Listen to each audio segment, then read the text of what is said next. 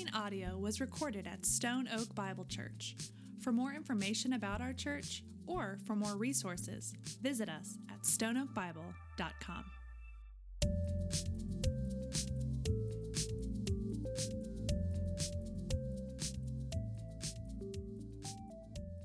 All right, let's dive back in together, uh, back into this incredible story. And we're working through now through the book of Genesis. And, I, and I'm so grateful that you're here with us this morning. Um, and if you're if you're new with us this morning, we we love to just work through books of the Bible together.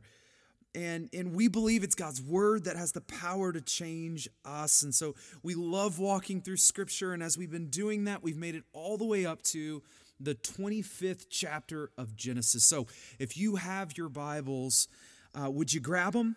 Would you turn with me to chapter 25? And, and we're going to start today in, in verse 19.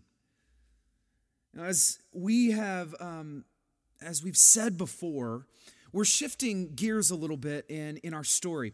Uh, see, we just have, have seen in, in the text the, the death of Abraham and Sarah and that faith baton being passed on to Isaac and to Rebecca. And so we're going to just pick right up from there. And, and just a warning for us um, we have a fun road ahead of us.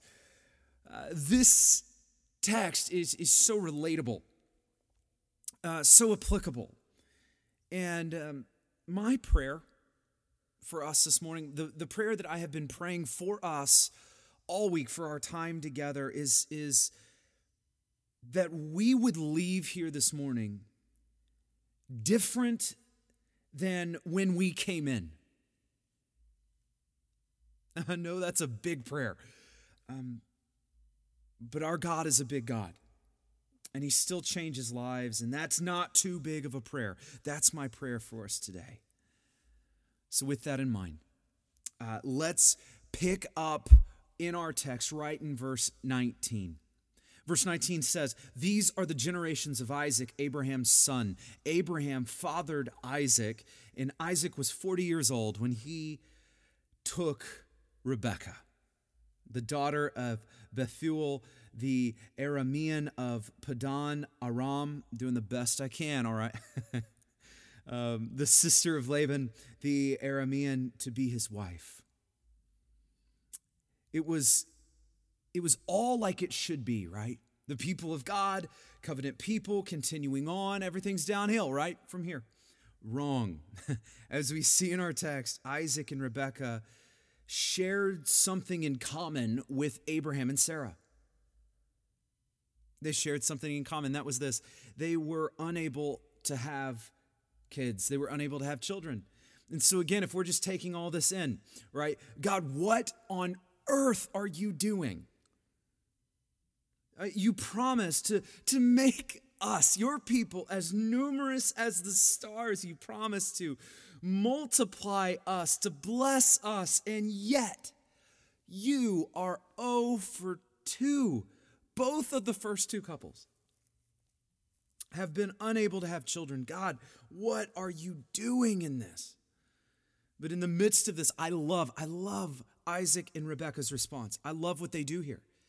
And just for, for contrast, if you remember what Sarah and Abraham did when they faced this challenge of not being able to have kids, if you think back to Genesis 16, when they were faced with the same problem, they decided to go make their own plans and they chose to go find, hey, hey, grab Hagar, right? Make their own plans to make their to make it possible. They kind of took things in their own hands and we saw the pain, we saw the struggle that that caused. But let's contrast that here with what we see from Isaac and Rebekah. Let's see what they do. In verse 21, it says, And Isaac prayed to the Lord for his wife because she was barren, and the Lord granted his prayer, and Rebekah, his wife, conceived. Isaac comes to the Lord, pleads with the Lord, prays to the Lord. Lord, would you intervene here? And the Lord does. He does it, and Rebecca gets pregnant. Uh, but at this point, things start to go kind of not according to the plan. Which I could not help. Think about how relatable this is. Have you ever prayed, God, would you answer my prayer? And then you stop and you think, wait, wait, wait, wait, wait. Not only would you answer my prayer, but maybe could you answer my prayer in my way? I mean, thank you for answering my prayer, but you were supposed to do it like this. You were supposed to answer me this way. It wasn't supposed to be like this. It was in this moment in, in our text that, that God answers Isaac's prayer. But then things don't fully go according to Isaac's plan. Verse 22 the children struggled, children being plural, struggled together within her, and she said, If it is thus, why is this happening to me? If this is your plan, God, since you answered my prayer, why is this happening to me? Now, being pregnant is challenging enough. I mean, I haven't been pregnant personally, but um, I have heard it's challenging enough without twins warring each other against each other in the womb, right? And so Rebecca is thinking, what on earth is happening inside of me right now? This is crazy. Why is this happening to me? And she's calling out to God. And notice, she does exactly what Isaac does. She goes to the Lord. I love this. You see this both in Isaac and Rebekah, as imperfect as they are. You see both of them go to the Lord, and you see both of their, their faiths demonstrated here as they go to the Lord. And she says, Lord, why is this happening? Verse 22, she went in to inquire of the Lord. Verse 23, and the Lord said to her, Listen to this two nations are in your womb. And two peoples from within you shall be divided. The one shall be stronger than the other, and the older shall serve the younger. And again, this wasn't the plan, Lord. We prayed to have a child, but, but this, this is complicated.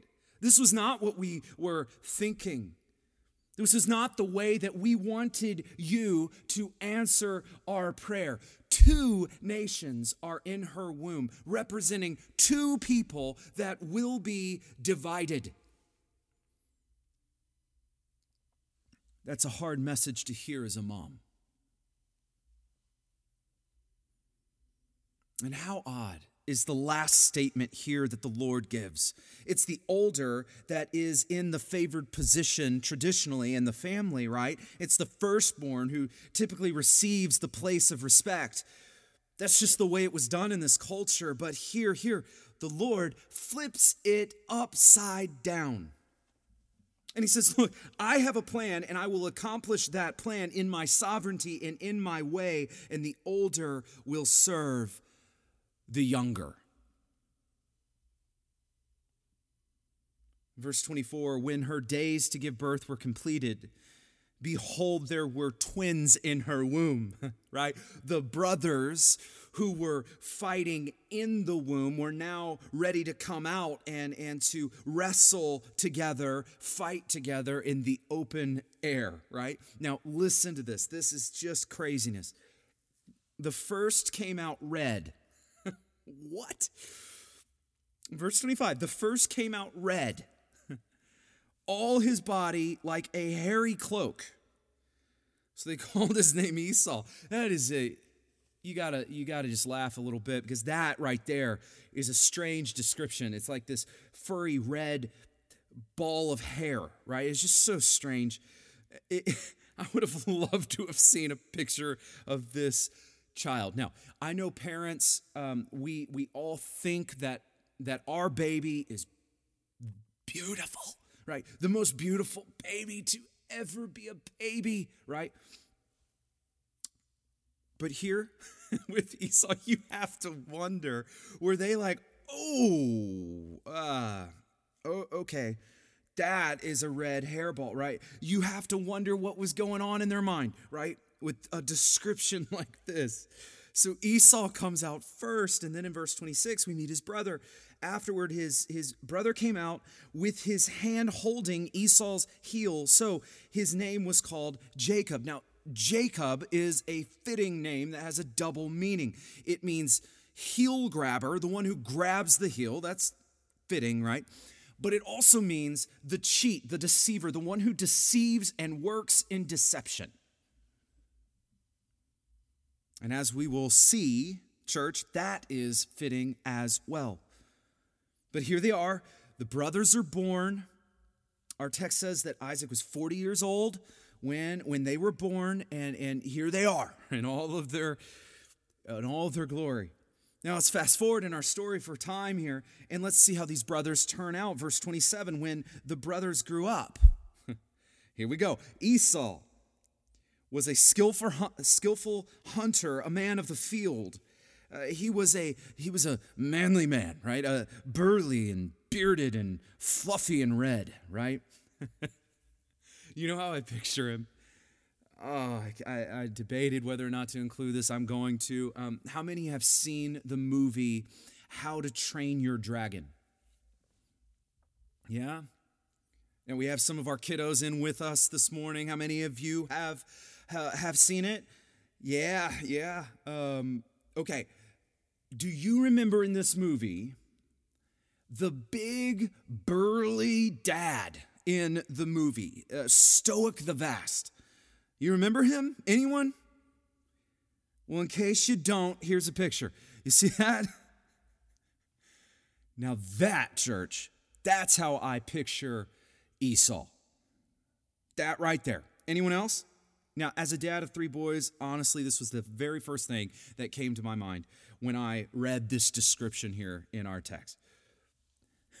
right there.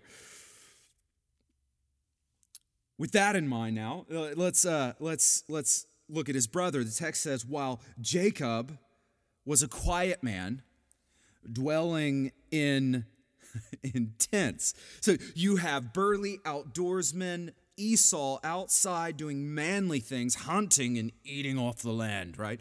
Um, let's show that picture of Esau just so we get it. There we go, right? Right? He, he's, there's Esau. And then you have Jacob, a man of the great indoors who enjoys a, a good book on the, on the couch with a cold glass of milk and some cookies and a good, a good blanket, right? now, um, I found this picture. I literally Googled man sitting on the couch reading a book in a blanket, and this is what came up. no offense to this guy, by the way. I have nothing against this man, young man, reading here. I love reading. But what we have to see here is the great contrast between these two brothers. We have very two different uh, brothers here, right? And then in verse 28, it says Esau loved Jacob because he ate of his game. Uh, but Rebecca, or let me rephrase that Isaac loved Esau because he ate of his game, but Rebecca loved Jacob. Eh, by the way, favoritism just does not go well. And, and you can see, uh, you can start to see the writing on the wall for this conflict. And our text doesn't waste any time in getting to the first conflict. And here's what I'd like for us to do I'd like to, for us to spend the rest of our time uh, digging through this next part of our text this morning. And what I'll do is I, am going to read this all the way through. Then we will step back and we'll work through it together. So, so listen to this, verse 29. Once when Jacob was cooking stew, Esau came in from the field and he was exhausted. And Esau said to Jacob, Let me eat some of that red stew, for I am exhausted. Therefore his name was called Edom. Jacob said, Sell me your birthright now. Esau said, I'm about to die. Of what use is a birthright to me? So Jacob said, Swear to me now. So he swore to him and sold his birthright to Jacob. And then Jacob gave Esau bread and lentil stew, and he ate and drank and rose and went his way. Thus Esau despised his birthright.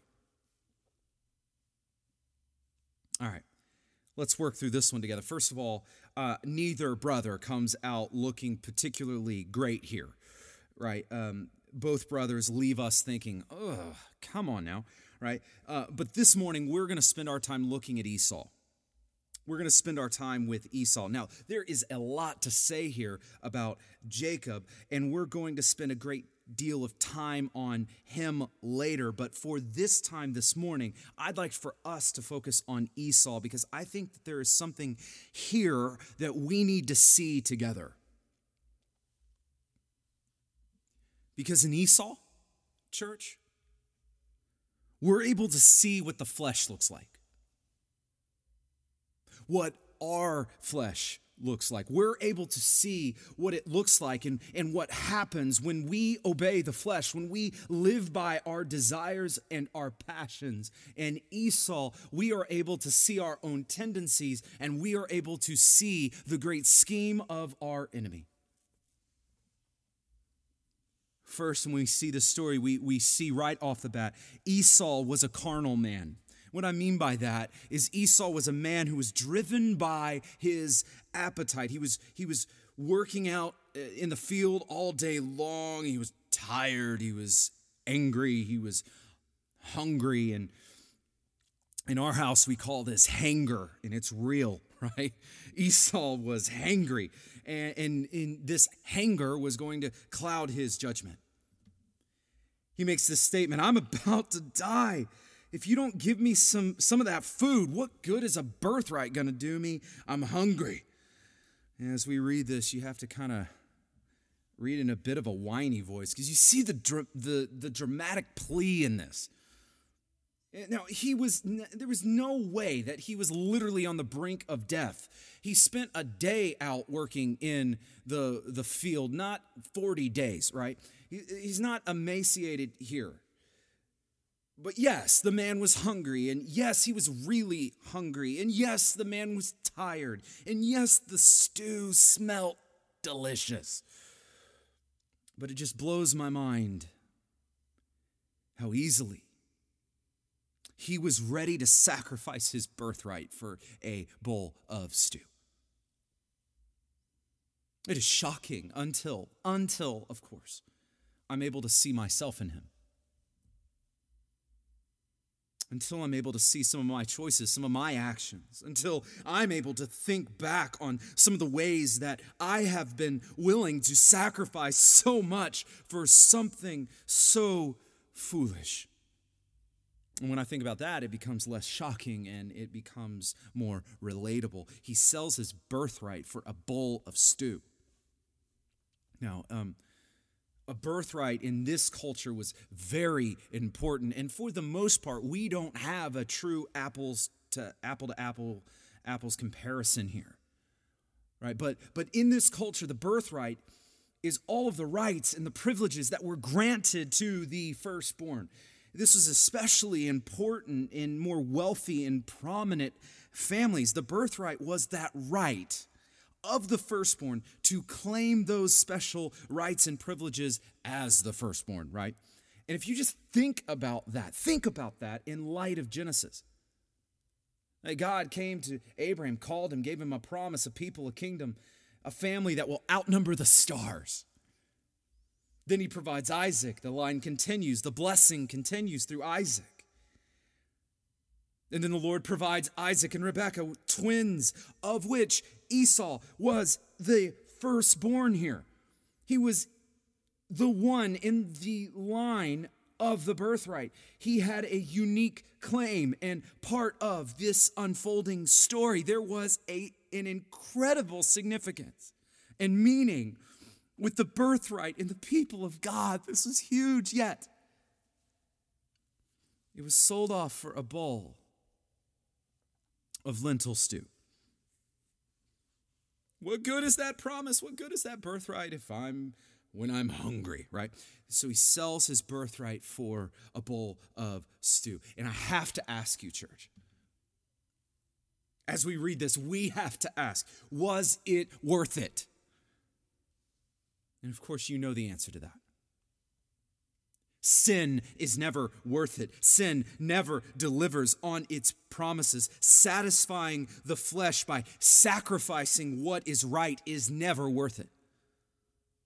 I mean, just read verse 34 again. He, he, after he eats and he drinks, he rises up, he leaves, and then it says, Thus Esau despised his birthright, meaning he was careless with it. He showed disdain for it, uh, showed contempt for it, he undervalued it.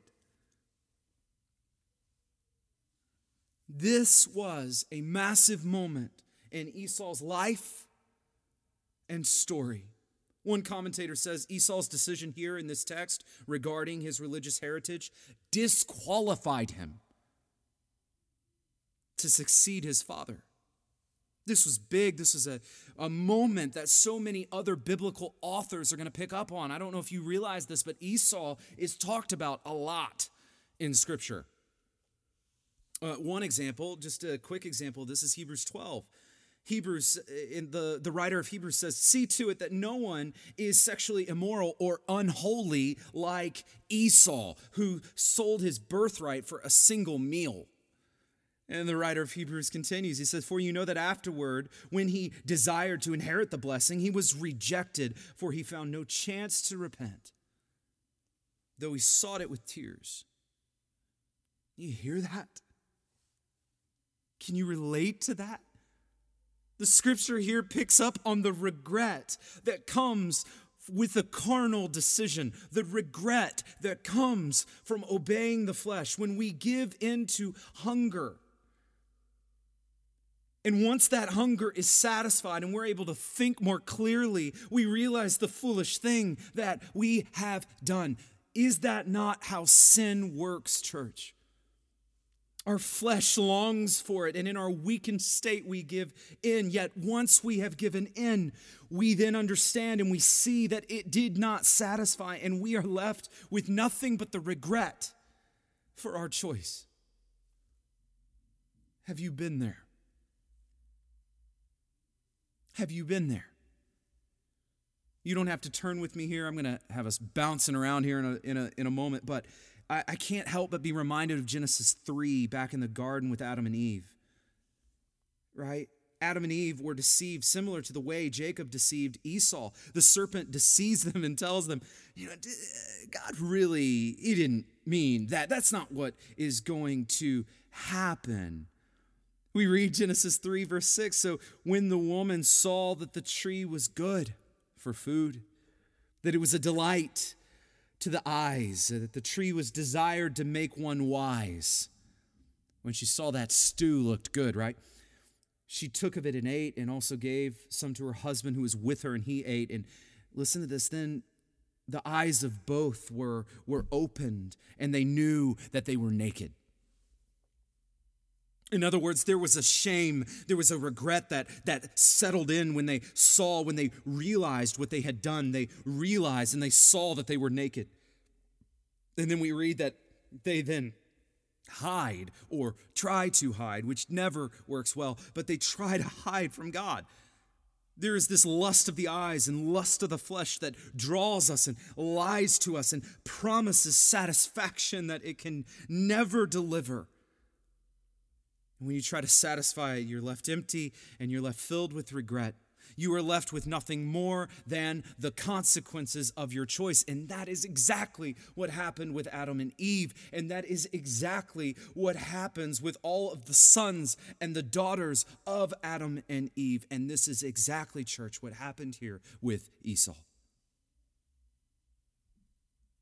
Church, sin causes us to take what is of most value and to trade it in for a quick and a cheap pleasure.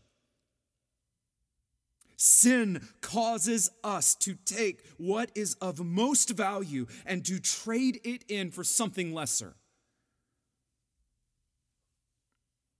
And in those moments of weakness, we in our flesh struggle to see beyond the moment of pleasure we're nearsighted and we make terrible decision after decision in our attempt to satisfy the immediate and the temporary desires of the flesh. Again, church, let me say this again. Sin causes us to take what is of most value and to trade it in for something lesser. And, church, there is nothing that the enemy of your soul would want more than for you to take that deal, for you to take that trade.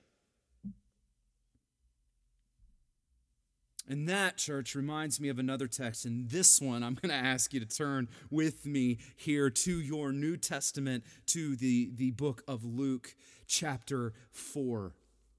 The parallels here are incredible. If you're using one of our Bibles, it's page 859. All right, let's see here the parallel, parallels and, and the contrast between Esau in our text in Genesis 25 and Christ in Luke chapter 4. Verse 1 of Luke 4 says this And Jesus, full of the Holy Spirit, returned from Jordan and was led by the Spirit in the wilderness for 40 days. Being tempted by the devil, he, and he ate nothing during those days. And when they were ended, he was hungry. Does that sound familiar, church? Right? Remember Esau coming in from that field. He was tired, he was hungry, he was exhausted, right? And now, here, same thing. We have Jesus coming in, hungry, tired, and exhausted. But listen to this. The devil said to him, If you're the Son of God, command those stones to become bread. And Jesus answered him, It is written, Man shall not live by bread alone. The devil comes to him, Have some stew, right? Now, the temptation's not done. The devil took him up and showed him all the kingdoms of the world, and in a moment of time, and said to him, I will give you, or I will give all this authority and their glory, for it has been delivered to me, and I will give it to whom I will. If you then will worship me, it will all be yours. Sell me that birthright. This stew is good, right? Jesus answered him, It is written, You shall worship the Lord your God, and him only shall you serve. Incredibly, we're, we're not done here. The, the enemy is not done here. There is more. He took him to Jerusalem in verse 9, set him on the pinnacle of the temple, and said to him, If you're the Son of God, throw yourself down from here, for it is written, He will command His angels concerning you to guard you, and on their hands they will bear you up, lest you strike your foot against a stone. And Jesus answered him, it is said, You shall not put the Lord your God to the test. And when the devil had ended every temptation, he departed from him until an opportune time. Each and every moment, church, Jesus refused to make the deal with the devil. He refused the deal. Listen, he was tired, he was hungry, he was hangry, his flesh was weak. The devil came to him, church, in a moment of weakness, saying, If you make this deal with me, I will make that weakness go away. I will satisfy your hunger. I will give you power. All you have to do is make this deal with me. And again, just like Esau, the offer came when he was tired, when he was hungry, when his flesh was weak. Just like Esau, he said, Look, if you make this deal, I'll make it all end. I'll give you the delicious stew, right? But can you just see the difference, the contrast between these two texts? For Esau, Esau was unable to look beyond his circumstance, beyond his hunger, and the desire of his flesh overcame him. But as we read Luke 4, we see Jesus who was able to look beyond the moment, beyond the moment of weakness and hunger, and he was able to overcome the flesh with truth. Truth. Hear me because this is huge. Hear me. Our enemy is clever. He is crafty, but he doesn't have any new tricks. Church, he uses the same tricks over and over and over and over again. He used the same trick in the garden with the first Adam. He used this, he tried to use the same trick in the wilderness with the second Adam, Jesus Christ. And in our text, he uses the same trick with Esau. He uses the moments, church, when you are at your weakest, hungriest, most tired, most discouraged. He uses those moments, he targets those moments to try to get us to exchange the truth, to exchange what we know is right, to exchange the truth of God's word for a momentary fix. Listen, this is the enemy's game plan. This is the attack of the enemy on you and its tactics. They have not changed. And because of that, I want to finish our time together this morning by digging into this important question What now? So, what, what are we to do? What are we to do now? In response to this text, what are we to do? So, I want to ask you to turn with me to one more place this morning. Just a few more pages to your right in your Bible from Luke. Would you turn over with me to the book of Galatians? This is on page 975 for any that are using our Bibles, one of our Bibles this morning. Listen, what are we to do? We know the tactics of our enemy, and we also know the weaknesses of our flesh. So, what are we to do? What are we to do so that we're able to follow the example of Christ in Luke 4 rather than the example of Esau in Genesis 25? What are we to do? Look with me at Galatians 5 and let's pick up in verse 16. Listen to this, church. But I say, walk by the Spirit, and you will not gratify the desires of the flesh. Let me read that again because I, I, I do believe that God's word just gave us an answer. We ask, What are we to do? We know the tactic of our enemy. We know the weakness of our flesh, so what are we to do? Well, God's word says, But I say, walk by the Spirit, and you will not gratify the desires of the flesh. And listen to this, verse 17. For the desires of the flesh are against the Spirit, and the desires of the Spirit are against the flesh. And for these are opposed to each other to keep you from doing the things that you want to do. Now, can you relate to that? The flesh will keep you from doing the things you want to do. That is what the flesh does. The flesh, the spirit, they're opposed to each other. Church, there is a war going on right now.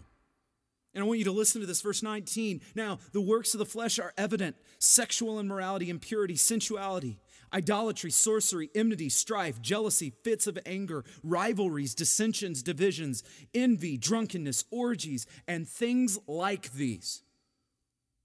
I warn you, as I warned you before, that those who do such things will not inherit the kingdom of God. But the fruit of the Spirit is love, joy, peace, patience, kindness, goodness, faithfulness, gentleness self control. Against such things there is no law. And listen to this and those who belong to Christ Jesus have crucified the, the flesh with its passions and desires. Church, that right there is the call of God on your life as a follower of Jesus. So let me ask it again. What are we to do? What are we to do? We know the tactic tactics of our enemy. We know the weakness of our flesh. So, what are we to do? Well, this scripture gives us two things that I want us to see this morning. The first is this walk by the Spirit. Walk by the Spirit. And what does that look like? I want to give you a, a great definition here. I believe this is so good. This is not original to me. This is a definition that John Piper writes on in his work um, on the Holy Spirit. And there, there are certain things that I read or that I hear that I just think, what? Whew, now that was good. That was a gift of God to the rest of us, right? This is one of those things. So, in light of Adam in Genesis 3, in light of Esau in Genesis 25, in light of Jesus in Luke 4, and in light of your life today, listen to this definition Walking by the Spirit is what we do when the desires produced by the Spirit are stronger than the desires produced by the flesh. Church, let's look at that again. All right, listen to this. Walking by the Spirit is what we do when the desires produced by the Spirit are stronger than the desires produced by the flesh. Now, take this in because listen, church, the Christian life, walking by the Spirit, hear me, it is not a life lived just denying everything. Walking in the Spirit is not a life lived just saying no to everything that you want to do. It's not like come to Jesus and never get to do anything you ever want to do ever again. Come to Jesus and, and say no to all the joy of life. That is not the call of Christ. That is not what walking in the Spirit looks like. like. Walking in the Spirit is not a life of depravity, of rules, of do's, and of don'ts. And for too long, church, this is the Christianity that has been preached. But that is not what Scripture says about walking in the Spirit. Walking in the Spirit is not saying no to all of our desires. Church, it is instead, it is instead saying yes to stronger desires, the desires of the Spirit. It is giving in to the greater things that the Spirit is doing in you. Walking in the Spirit is a life of joy, church. It is walking with Jesus in such a way that our hearts and our desires begin to change. That is conversion that is being made new in Christ. My prayer this morning, as I said at the beginning, was that you and I would leave here different people. And that is exactly what our God does. He puts in us desires that are greater, that are better, that are stronger. And walking in the Spirit is saying yes to those desires. When we desire, we crave, we long for different things. And when our flesh is weak, we, through the Spirit of God in our lives, are not able to lose sight of those deeper and stronger desires. In other words, hear me. Sure, that stew will would be delicious, but my birthright means more. Sure, the works of the flesh, like, like was listed in Galatians, sexual immorality, impurity, sensuality idolatry, sorcery, enmity, strife, jealousy, fits of anger, rivalries, dissensions, divisions, envy, drunkenness, orgies, and things like these. Sure, things like these may pull for our attention in moments of our weakness. But as we walk in the Spirit, the Spirit is drawing our hearts to deeper passions like love joy, peace, patience, kindness, goodness, faithfulness, and gentleness, and self control. Piper goes on to say, The life we live in Christ, we owe wholly to the work of God's Spirit in us. Church, you and I are going to face times of weakness. We're going to face times, moments when our flesh is going to want to be gratified. You and I are going to face times exactly like Esau. And I guarantee, I guarantee that you, that I, that we are not perfect yet. In other words, I guarantee it is a safe bet, church. I guarantee that your flesh is weak. But just as I guarantee that your flesh is weak, I can say with equal confidence, I can guarantee that the Spirit is not. That the Spirit is strong, that we are called to follow the example of Jesus, indwelled by the Holy Spirit, to walk in the Spirit. And although our flesh is weak, He is strong. That is walking in the Spirit, church. And that is what we are called to do. The second thing we see here, uh, the first is we walk in the Spirit. The second thing here is this, church. We put the flesh to death. I want you to listen to these words that we read, the last verse in verse 24. And those who belong to Christ Jesus have crucified have crucified the flesh with, with its passions and desires. Put to death the flesh, crucify the flesh. Church, to put the flesh to death, to crucify the flesh, you and I need to call sin for what it is, see it for what it is, recognize the seriousness of it by repenting. And then listen, church, by the grace of God, kill it by starving it. Reject it, starve it, refuse it, don't feed it. We are, are not a people who are perfect. We are not a people who are sinless, but we are a people who are not content in our sin. We are a people that fight against it, war against it, kill it. We don't tolerate sin in ourselves. We don't live with it. We don't accept it. We don't snuggle up to it. We don't make provisions for it. No, church, in Christ, for the glory of God, we kill it. We put on Christ and we put to death our sin. We walk in the Spirit and we crucify our flesh. Again, church, we will face Esau moments, moments when our flesh and its desires come on strong, when that stew just smells and looks so good. That is, this is the way our enemy works. But through Jesus Christ and through the Spirit working in us, we have been given greater desires for greater things.